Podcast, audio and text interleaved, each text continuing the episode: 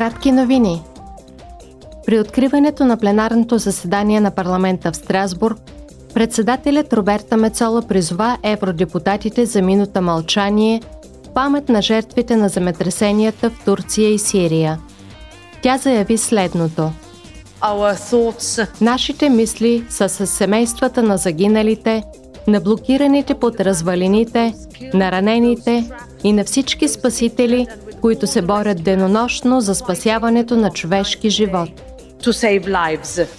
Европа е съпричастна с народа на Турция и Сирия, заяви председателят Мецола и добави, че механизмът за гражданска защита на Европейския съюз е активиран и помощта вече се предоставя. Вчера парламентът прие нови стандарти за въглеродните емисии от леките автомобили и микробусите – в Страсбург изпълнителният заместник-председател на комисията Франс Тимерманс оцени постигнатото споразумение с държавите членки. В тази връзка той заяви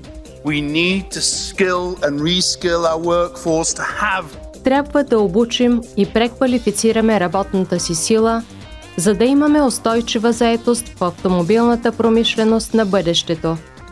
Ние не се нуждаем от по-малко хора – а от хора с различни умения. Индустриалната революция се случва независимо дали ни харесва или не. Можем да изберем да я ръководим. Можем да изберем да я направим по начин, който е социално съвместим с нашите ценности. Или да оставим лидерството на други части на света, но тогава единственото, което бихме могли да направим, е да следваме другите. Новият закон определя пътя към нулеви въглеродни емисии през 2035 година. Това е ключова мярка за постигане на целта на Европейския съюз за неутралност по отношение на климата до 2050 година. Евродепутатите направиха вчера преглед на процеса на ратифициране от страна на Европейския съюз на Истанбулската конвенция за предотвратяване и борба с насилието над жени – 6 години след подписването й. Днес Европейският парламент ще гласува резолюция, призоваваща шесте държави, които все още не са ратифицирали конвенцията, да направят това.